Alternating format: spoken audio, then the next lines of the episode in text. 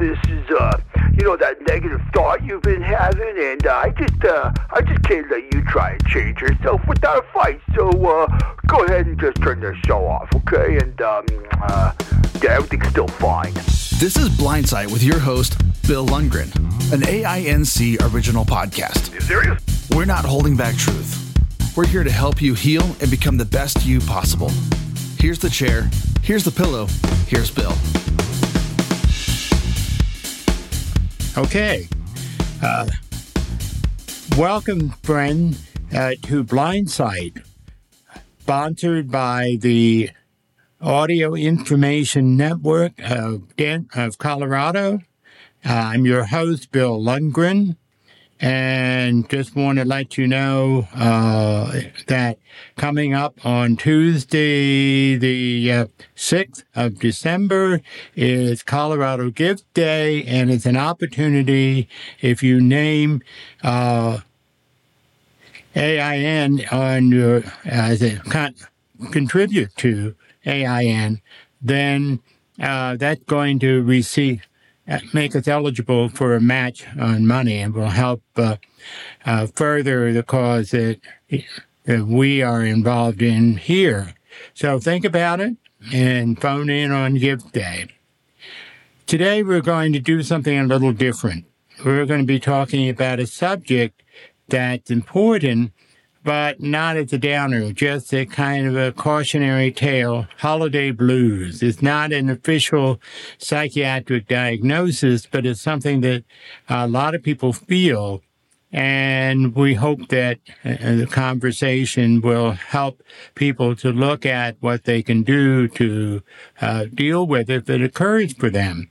And today, uh, we're also going to do something unusual and have the producer of this show, Jonathan Price, and I talking back and forth about the things we know around holiday blues and what kind of solution uh, people can take to help themselves during this period of, dis- of December.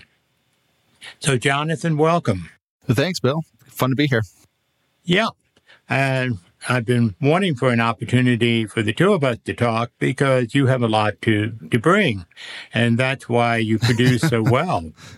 Uh, oh, thank you. I appreciate that.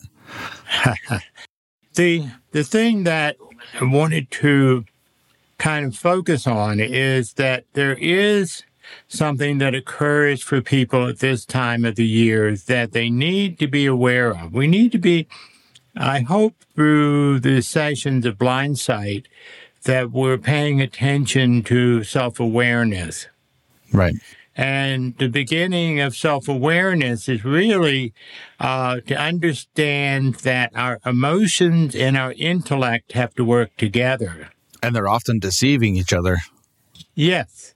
And a lot of people uh, in the audience will certainly recognize people who do nothing but talk from their intellect everything's logical. Mm. Uh, they wouldn't know an emotion if they tripped over it. And I came right. from a family where this was a specialty. On the other hand, we also know people who are all emotion and don't have any thought or intellect associated with it. And both of, both extremes are not very helpful to make it in this world. Right. So what we have to do is understand ourselves and work together with the emotion and the intellect. Yeah, I, I when we talk about the emotion versus the intellect, you know, you kind of hit on it where you you have these emotional facilities where you are so caught up in you know what you would call a cognitive distortion where you have things like um, I'm jumping in, I'm jumping to conclusions, or I'm seeing things, or I'm feeling things that may or may not be there, and I may be reading between the lines of something somebody said, whether it's at the dinner table, or you know, whatever that may be, and we get wrapped up in our emotions too many times to to fail to see the forest through the trees, you know, and you know, if you take the extreme opposite of that when you're dealing with just the logic you tend to negate the fact that you do have emotions and then you're not able to process anything leaving you feeling numb and disconnected and unable to understand why you're not feeling joy in a particular season where you should feel joy with family, with friends, with coworkers, all of it. You you numb yourself to so many wonderful things in life. And it's finding a balance between the depression, the anxiety, the fear, the maybe resentment that you may have for friends or family members that can really rob you of things that you so desperately need. Feeling those emotions are crucial to everything that you're doing. I think one thing that we also need to do is we need to define the difference between depression and sadness. Mm-hmm. And I think the the key uh, to understanding these two ideas is to uh, take a look when we're feeling a certain way to accept that feeling and just simply say, okay, mm-hmm. I have this feeling. Now, what is it all about? And that's where sure. the intellect can come in and help us. Because sometimes mm-hmm. the emotional component may come from something that happened back in our uh, family of origin. And sure. we developed yeah. this uh, defense against certain feelings, certain emotions by you, right. by relying on our intellect because giving into our emotions may hurt us. You know, we may right. be it causes that numb feeling. Then right, exactly, and that's a defense, and we have to understand mm. it. Hmm. Not not call it a negative thing, but that's how we survived. And when a therapist like me is telling you, well, Jonathan, uh, that defense is not working now. You know, right. it would be perfectly logical for you to say, no, wait a minute. That's helped me all this time. Why am I supposed to give it up now? Right. Well, it's a pattern interrupter. It, when you interrupt those thought patterns, or when, like, either you yourself, if you have the ability cognitively to pull yourself out of an emotional state, if you have the ability to break that emotional cycle, if you will, you tend to realize that, yeah, I'm feeling a particular way. And I may be sad or I may be depressed or I may be anxious about a particular event. Say I'm going to my family's for Thanksgiving dinner or, you know, we, we just celebrated Thanksgiving. So, and we're moving into Christmas. But if I'm struggling with a particular idea or thought and if i have the capacity to say wait a minute this this isn't quite right I, I know something is wrong so what is the primary emotion? I may feel angry but is that the real emotion that you're feeling or are you feeling neglected? Are you feeling rejected? Are you feeling uh, any number of things that may or may not be all the way true? And the problem that we run into is if you have an emotion and you allow that emotion to govern everything that you do, you will miss out on so much because your emotion will m- more than likely lie to you. And when you're living in that emotional state, if you can't either you or your friend or family member can pull you out of that and to show the logical side of it, uh, you will become way more healthy and more uh, able to I guess, self diagnose or self uh, regulate your emotions. Um, regulate, yeah, self regulate. And so mm-hmm. I think those pattern disruptors uh, are are vastly important. And not only knowing that you're you need to have a pattern disruptor, but that um, the, the thoughts that you have either about yourself or a particular situation may or may not be factual. I think part of it is, again, we're talking about how we defend ourselves against emotions that we're afraid of mm-hmm. In order to survive, particularly as children. If, they, if you came from an alcoholic home, you know, your job mm-hmm. uh, is to keep the alcoholic happy. Mm. And also to make sure that you protect yourself because the person may blow up sure. and you be in big trouble, may even get physically hurt. So that's how people stop. And of course, in the holidays, that's when uh, sometimes things really get out of hand. And when you come into the holidays, you say, okay, history is going to repeat itself, even though logically you know it won't. yeah. You have to just understand right. wait a minute, this is old stuff coming up. Yep. And kind of appreciate it. Uh, you know, I like what Eric Burns talked about in transactional analysis that we have three states inside of us. The one state is the parent state. The second state is the adult state. And the third state is the child's state. You know, we talk about the child within. And all of us have certain uh, amounts of that. But at times, if we haven't learned how to regulate the child, the child may take over as soon as he or she sees, oh, this sounds like or looks like uh, a time I got hurt before. Right. That's what I mean by defensive. Right. So then the nurturing parent, which a lot of people unfortunately don't have, but the nurturing parent that we have to train ourselves to have will say to the child, it's okay. You're safe. I'm here. Uh, I will take care of the situation. You can just be the playful child that you can Right. be.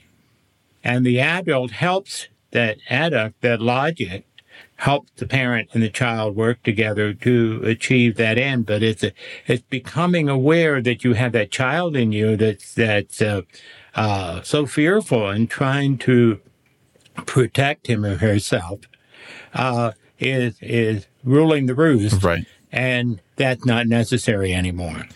So we just celebrated Thanksgiving, and you know I had a great time with with family, and um, you know we're looking at doing some fun things this weekend.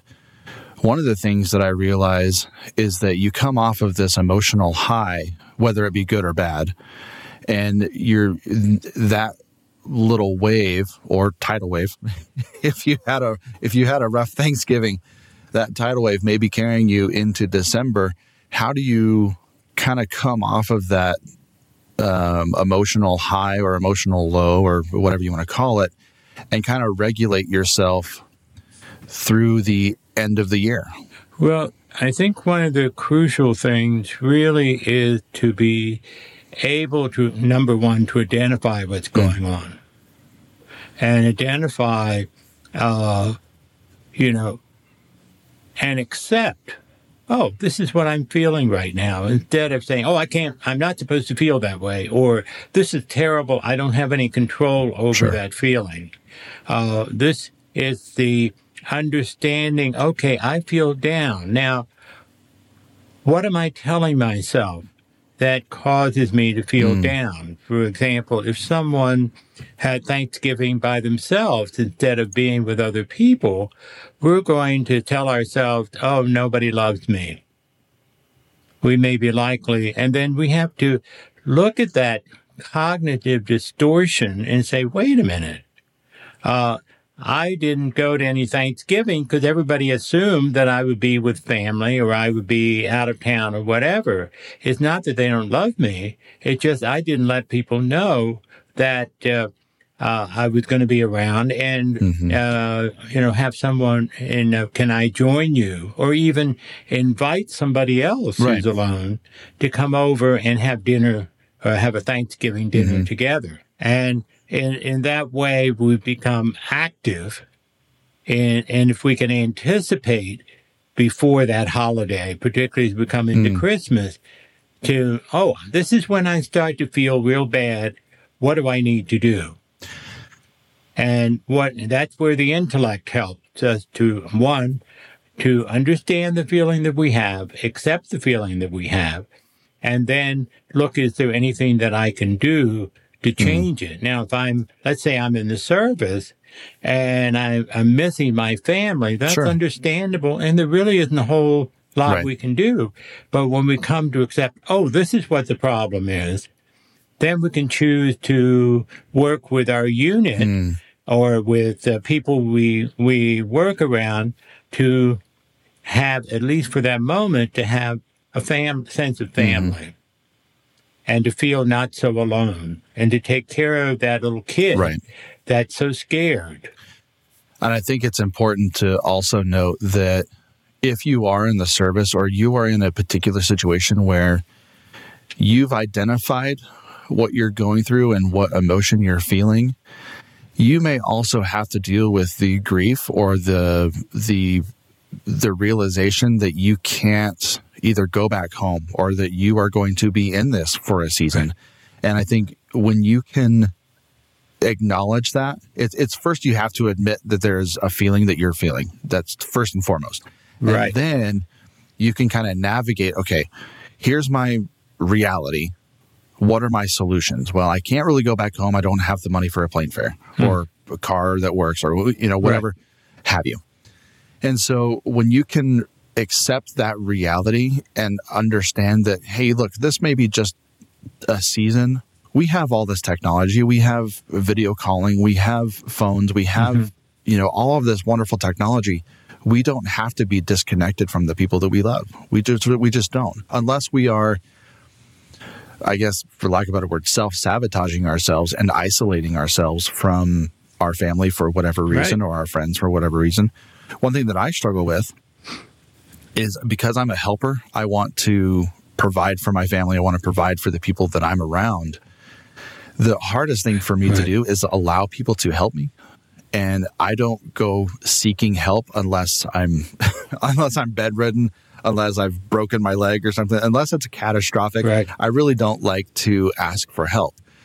And so, me wanting to provide, how would you talk to somebody like myself who is in that situation who doesn't really want, they would appreciate help, but they're not going to ask for it?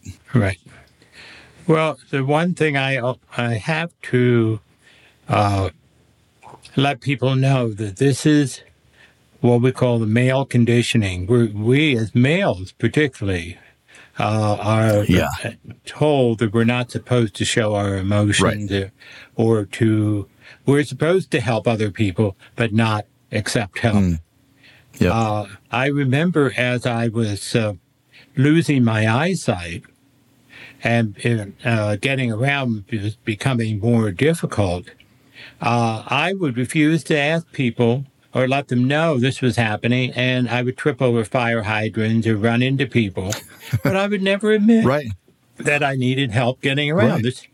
And still, uh, uh, I went to uh, meet a friend of mine in a dark restaurant. And as you can imagine, even for sighted people to try to get around uh, tables and chairs and people in a dark restaurant is no easy task. Right. And of course, I was especially uh, uh, destructive in that particular restaurant. And my f- a friend I was meeting uh, later confronted me and said, Bill, you know how good you feel when you help someone. How dare Mm. you not let me have that good feeling Sure. by not letting me help you? Right. And that's something I've had to incorporate in my thinking and say, oh, I'm giving something to you if I let you help me, Interesting. rather than Yeah. feeling like I'm taking something away from myself Right. Or that I'm less than because I have to be helped by someone else. So it kind of sounds like we're, That's a little condescending to other people. yeah, Yeah. it kind of sounds like we're dealing more with a pride issue than we are a, I, don't- I You got it. yeah. You got it. And we don't intend to that. So how do we, how do we combat that going into Christmas? Well, one of the things that when I do training over uh, at the uh, Theater for the Performing Arts uh, group, the Center for the Performing Arts, uh, is teaching the ushers not to say, Do you need help? Because that puts us one down, Hmm. but to say, Sure. Can I assist you? So, what we have to look at is okay, I'm not one down because I'm being helped nor are the people that I'm helping one down from me. That this is the way Right. We survive. We all survive. We have to help one another. And it becomes a matter of pride for both of us to allow help as well as to help. And to say, wait a mm-hmm. minute, be aware that you may be just a little bit condescending without intending it. and say, okay, wait a minute. What does this person need? And ask that person, what does he or she need rather than moving in and trying to help them? Sometimes this Right. is one of the big conflicts in couples that I've worked with. where uh, men are the fix fixers. They, you know, uh, the the Yep. wife talks to or girlfriend talks to the partner and, and uh, explains the problem, and the you know the guy wants to help, and wants to fix it, and she said, "I can't get Right. him to understand. All I need is to talk it out with him. He doesn't need to do anything. I have to do it." But Yeah. yeah, I Uh-huh. just need an ear to listen. And this is when we get, you know, feel like obligated to fix it. And to just say, what do you need? What, Right. what do you need from me right now? Yeah, it's it's interesting you bring that up because I am totally that way with with my wife, and I want to, you know, if she's going through a tough situation, I want to be able to Right. fix it for her, and not because, you know, I want the problem to go away, but because I want to see the best for her. I want to see the Right. the good right. in We're her life out come out, and- generosity. hmm Right, exactly. And and I think you know when we talk about at least helping spouses, I think you know I've had to adopt the honey, do you need me to listen or do you need me to fix in this situation? Yes. And if you can ask that question honestly, you're probably on a good on a good path. Absolutely. That's what I so that's what I teach I- couples. Yep. And I get I get into the trap of in the heat of the moment wanting to fix it, but We- it's we taken a lot of Mhm. time for me to, you know, just take a step back and say, okay, honey, do you need me to fix this or do you need me to just shut up and listen? And when I when I do that, you know, for e- either my wife or for anybody else who may be feeling like um, they're not being heard or they're not being uh, seen or, or they don't feel like this this holiday season and this time is something that they can enjoy. I think it's important for everybody to just step back and instead of trying to fix everything, trying to listen to people and understand what they're going through. And because you may run into a situation where you may just be sad. And just because you may not have realized it, but an, an experience that you ha- that happened to you maybe a year ago, two years ago, ten years ago, is all of a sudden surfacing that you didn't even realize was happening. So it could either be a sadness, maybe a depression, maybe a clinical depression. Who knows what it is? But what do you think the the main differences are between feeling sad in that state or full on depression? Well, sadness can lead to depression. You know, there's a time factor. Mm. But we're, let's put it this way sadness is just one of, of well, I, when, when I, pardon me, let me back up a minute. When I work with a client, particularly one that's very into intellect, I try to break down emotions into four mad, glad, sad, scared. And because all of them are, are valid, all of them are part of the human nature. And if we block any one of them, we block all the others. So when we say sadness is, is part of life, there'll be times we'll be sad. when sadness Right. becomes the overall, uh, you know, month after month, uh, immobilizing, then you see we get into a kind of pathology that has to be looked at. And if it becomes the overall, you know, we don't feel the, feel the other three feeling, that's when we're into trouble.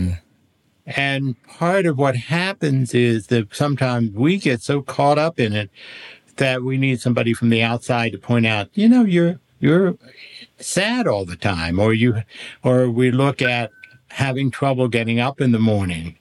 Uh, I have trouble getting Right. up in the morning, but it's more because I'm creaky in the morning. But that's something different from feeling like, you know, you don't want to Uh-huh. get out of bed. And Right. Uh, Exactly. and and you know grief is a normal normal emotion we feel grief when somebody passed away when our when our my guide dog died. I had grief. And you know some people say oh you can get another dog. No. You you No, know uh-uh. you have to grieve the loss.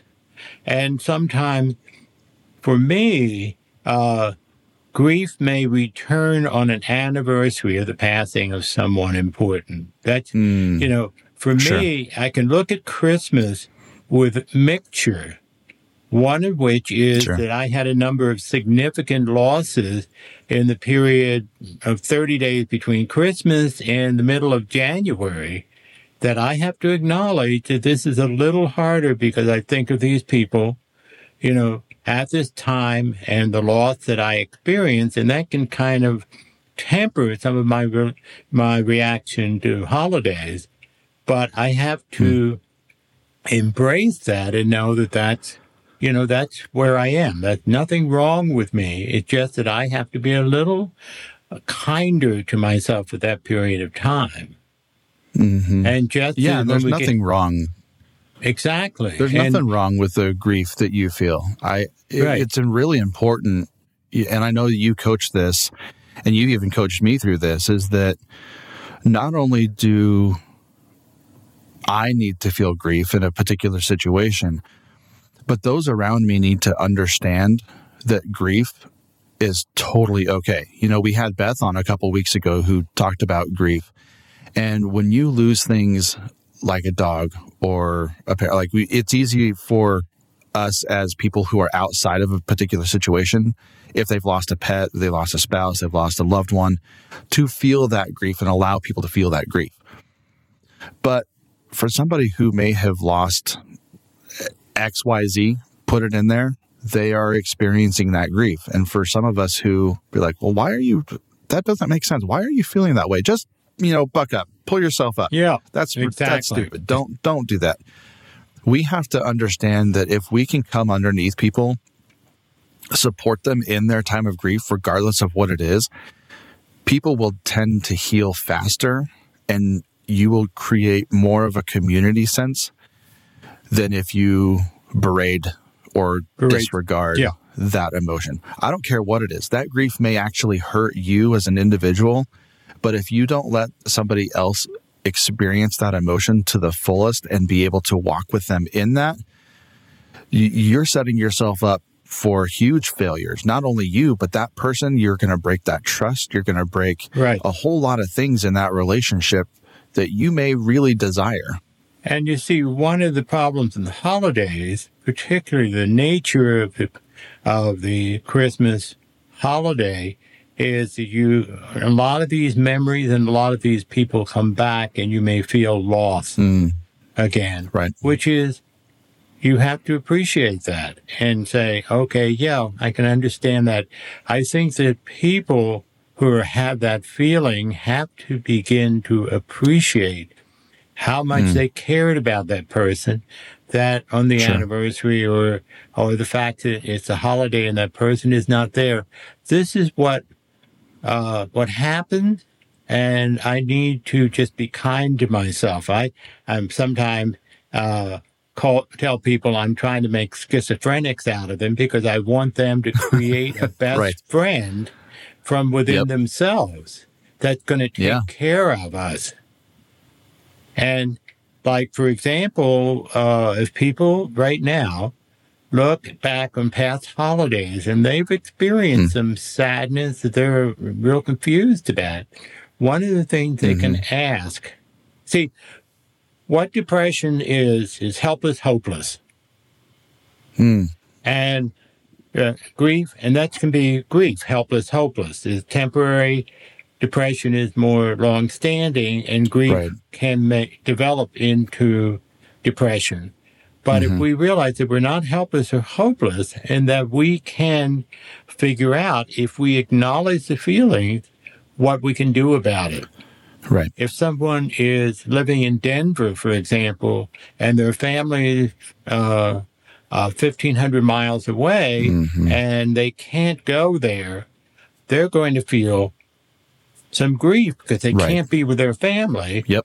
So, what they need to do is to, and one of the things is, okay, what can I do to help me feel connected to people? Does that mean going out and volunteering at the uh, rescue mission? Does that mean uh, getting together with some people and having a holiday dinner in my house hmm instead of being 1,500 miles? It's understanding this is what I feel is acceptable, but here are ways that I can deal with it so I don't feel helpless, hopeless. What What about this anticipation of you know you, you were talking about friends and family coming in to either your place or you going to see friends and family.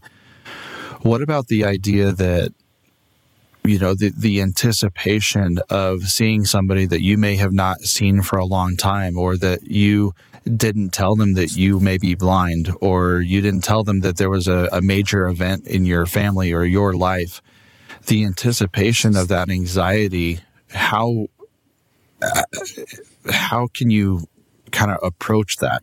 Oh that's an interesting question how do we approach uh, people finding out what's really happening with us and uh, a, more uh, cogent, I think, example is, for example, you decide to bring your, you know, you're a male and you bring a boyfriend to a family dinner. Mm-hmm. Scary as hell. Yeah.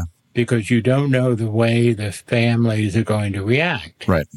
But it's important to you to introduce that person to your family. Mm-hmm. Uh, I I was caught in that situation. My mother, uh, you know, her, her uh, the two nieces, my two nieces, each brought uh, boyfriends with them, but she said, "Oh, there's not enough room for another person," and I sure. just uh, made the decision. I said, "Okay, we don't have to be there.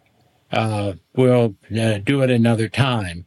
And my mm. mother was upset, of course, and then she called and she relented and invited him to come.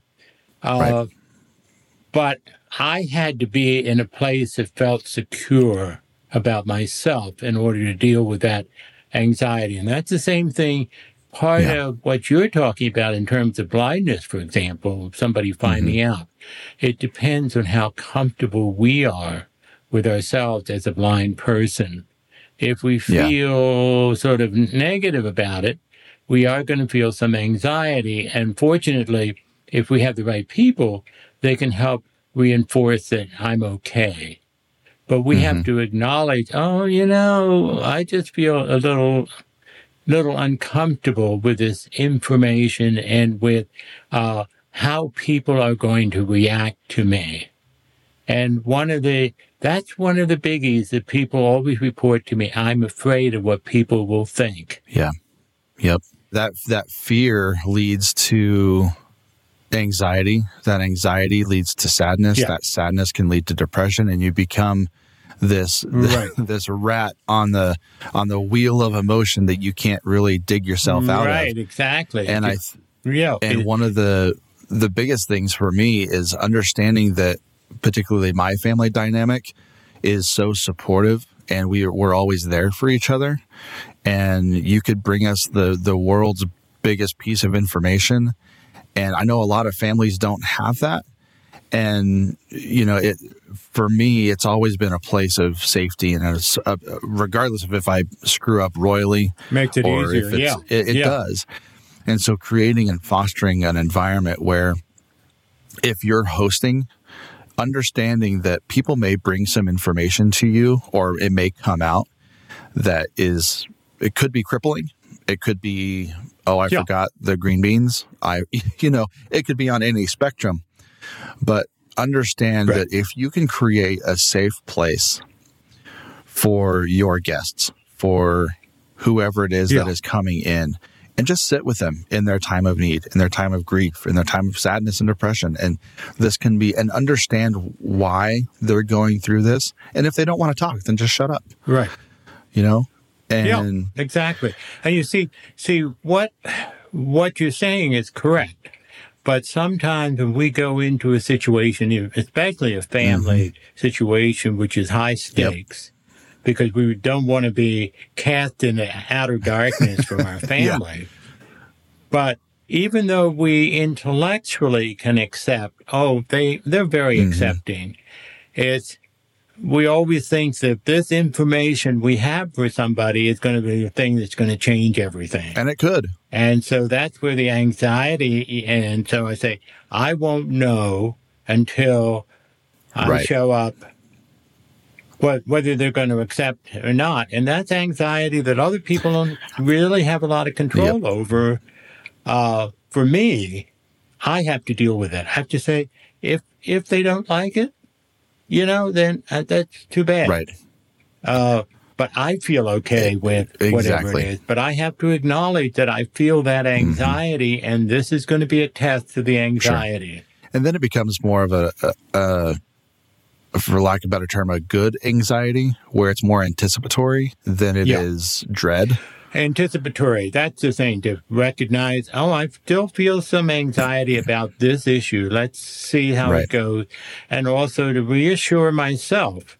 That is the nurturing mm-hmm. parent that we create within ourselves to reassure ourselves no matter what happens, no matter what they think, I will be Right. okay. And- we have to, and a lot of people grew up with critical parents instead of nurturing parents, so they don't even know Oh, what that is. yeah. And that's what we have to develop in ourselves to be nurturing of ourselves. And even, you know, for a holiday coming up, you know, I don't want to go through a family Mm-hmm. thing. I, you know, I just rather be Yeah. alone, which is heresy, Yeah. you know, as far as some people are concerned. But, you know, I really feel much better not going anyplace. I don't feel lonely. I feel like this is what I want to do and maybe just get together with one person. And, uh, which, I, which is what I did on, on, on Thursday. Rather, some friends invited me over. I just didn't want to get dressed up and do this, you know, kind of thing. I said, I'd rather be home. So my friend and I, and he, he had the same feeling, and he and I decided we're going to stay, uh, you know, just have, just have dinner, listen to some, some books that, uh, we've been talking about listening to, just have Nice. a relaxed kind of thing where we don't have to dress up. Perfect. And Well, it it sounds like you're. It sounds was like you're. perfect. It was what I You're touching on year. a on a on a subject that we don't have time to get into, but the idea of creating boundaries around you know your own life, your Yeah. own situations that that is something that is critically important to you know sadness and depression. And you know, you talked about as we start to start to wrap this up. You talked about uh, the things that you did for Thanksgiving. What are some other uh, fun, either traditions or things that you like to do during the holiday season? Well, the the thing is, you know, I want I like to give myself a present Oh, of some okay. sort. You know, rather than looking for somebody else to give me this present, uh, it might be a trip Okay. later on in the year. It might be, you know, something that I can say, uh, you know, I don't need someone else to give me this. This is what I need at this point. And sometimes the present is just sleeping in on Christmas morning. yeah. you know, just not, you know, I think of my poor father, you know, he stayed up all night to put a train set up, you Uh-huh. know, one year and he was exhausted. and, but he, you know, he was glad he did it for his kids. Oh, but, sure. Uh, there, are, whatever I need, I have a right to, if I, you know, to just say, you know, this is what I need. And Mm-hmm. it sounds selfish and it's not really, it's self caring. There's a difference between selfish and self caring. Right. And I haven't decided what this year's present going to be for me, but I will think about, you know, I really would like to have this or it, not necessarily possession, but it may be just some time to do something that's not uh, work related. Yeah. Yep. Well, when you come back, you'll have to that gift. you'll have to tell us what that gift is sooner. yeah. oh, that's awesome. But but the holiday has to be for as much for you as for anybody else. Right. because it has such it has so much stuff laid on it that uh, it's hard sometimes to enjoy the holidays. I know I feel obligated to decorate my place Mm. because I have all this uh, these decorations that I inherited, Oh but it's going to take three days to put it together Oh my goodness. and three days to take it down. I light up my balcony and get. Com- I tell people I get complaints from DIA because there's so many lights. The planes think it's a landing field. yeah. Our, our That's that's the way I do things. My my Uh, house maybe. and my house and my family's house, my my parents' house looks like Hobby Lobby threw up in in the Christmas aisle on our house, and we just we joke about it all year long. My my family Right. we, we put up the Christmas tree, you know, right around the Thanksgiving time, and sometimes Yeah. I will admit it stays up, um, not just into January, but like into like late January. One time we even had it up, I think, until Valentine's Day, but it was just Oh yeah. so. And well, people, remember, Den- Denver has a tradition of keeping the Christmas lights on Yeah. until after the stock show is over. I use that as an Oh, excuse to wait well, until it go. warms up to take it down. all right. Well, you heard it here. I don't Bill, want to be out there freezing. Bill said you can keep your lights up until after the stock show. So everybody just take note That's of right. That's the that's the Denver tradition. I didn't realize people that. do.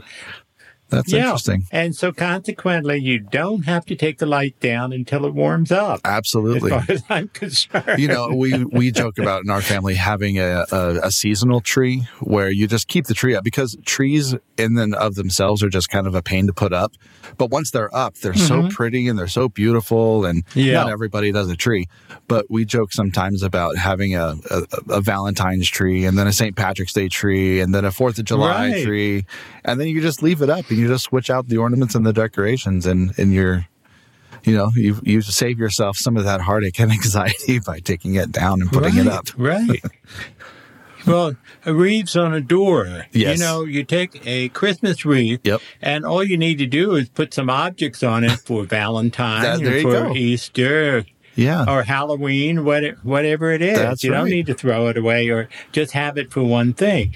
But the thing is to be able to enjoy it. I will tell you, there was were some times I just did not feel like putting up the decorations, and I did. Mm-hmm. Right. And I'm glad that I didn't. Yeah. I just paid attention. Yep. And that's what we're talking about paying attention to your needs as well as other people. Right. And I think that's the antidote to the issue of holiday depression is we pay attention to what we need, even if other people are offended by it. And Yeah. say this is if it's truly what I what we need. And sometimes we find out, yeah, I was fine this year, but next year I'm gonna you know, I'm gonna do differently. But that's how we find out what we need is by acting on it. And if it's wrong for us, then we know for the next time. Yep. Because we go through this every year. And Every we year. forget about. Uh, yeah, I mean, we go through having to make those kinds of decisions every year. And we learn from doing what decision is right for us. So when we make a, de- uh, a decision to decorate the house, we know, yeah, last year I didn't, and I really missed it. So Mhm. I'm comfortable with decorating the house and taking all that time Yeah. you know it, that's how we find that's how we explore what we need because you know a lot of time for a lot of us we don't know uh, that we have needs Yeah. or that our needs are unacceptable that we have Right. to worry about everybody else's needs but not our needs and i'm sorry we have to change that Agreed. because we'll 100% be more agree. ready to help someone else if we know that our needs are being met Yeah. Exactly. So, Bill, what's your biggest takeaway from this? What's the last thing you want to leave with guests? What I want to leave for people is to pay attention to yourself. It's okay. It's not selfish. It's self-caring because if you take care of yourself during the holidays or any time, that you're in a better position to take care of everybody else. Yeah. And if you don't take care of yourself, you don't have it to give to other but other people, even though you aren't aware of that. And I wish that you know, well, we may come back to this before the holiday, before Christmas, but uh, to talk about this more. If people have some questions to ask us, give us a, you know, send us an email to uh, at uh, AIN of Colorado, and you know, and we would be happy to try to figure out how to answer some of your questions, and certainly know that somebody's out there who uh, thinking the same way we are. Yep. Yeah. We'll we'll make sure we put those uh, emails in the show notes. Um, So that'd be good. It's your input. I think for me, I want to leave guests with the uh, the idea that you don't have to be stuck in the situation that you're in.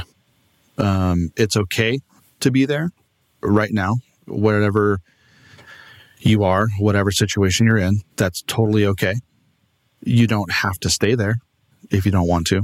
You can have a better life for yourself. You can have an enjoyable time mm-hmm. putting up decorations, enjoying family, enjoying friends, and doing the things that you want to do.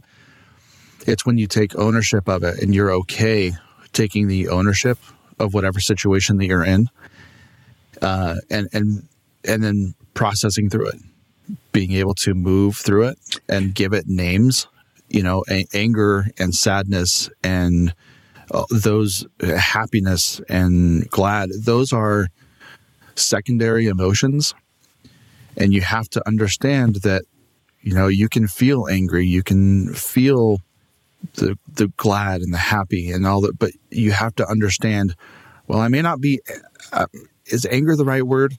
No it's it's i'm feeling rejected. I feel depleted. I feel tired. I feel right. you know whatever right. it is. Being able to name those primary emotions um, will give you permission to move forward. So moving into the holidays right. and, and we're in the middle of it right now is find something even for 10 seconds that makes you happy whether it's breathing whether it's playing the piano or watching a 10 seconds of a funny cat video. It doesn't matter. Find something that will make you happy and try to ride that wave as long as you can. Right. And if you feel angry it's okay.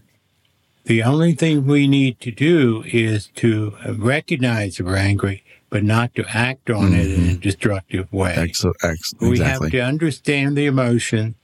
And if we're caught up in sadness and we feel like there's no, no end in sight, that's when cri- the crisis hotline mm-hmm. can, you can give them a call or, uh, find a therapist. Uh, you know, there are lots of ways to deal with the blocks sure. that you may feel. Absolutely. Well, we're coming, the time's running out, but I want to thank Jonathan for uh, joining in with me today to kind of exchange some ideas about the holidays. I hope that's been helpful to you. Yeah, it was a lot of fun. And as I said before, be great to have your your input, our listener input. Uh, we certainly would welcome it. But meanwhile, uh, this is uh, Blindsight from Audio Information Network of Colorado. Your host, Bill Lundgren, and his guest, Jonathan Price. We bid you uh, goodbye to the next episode. Take care.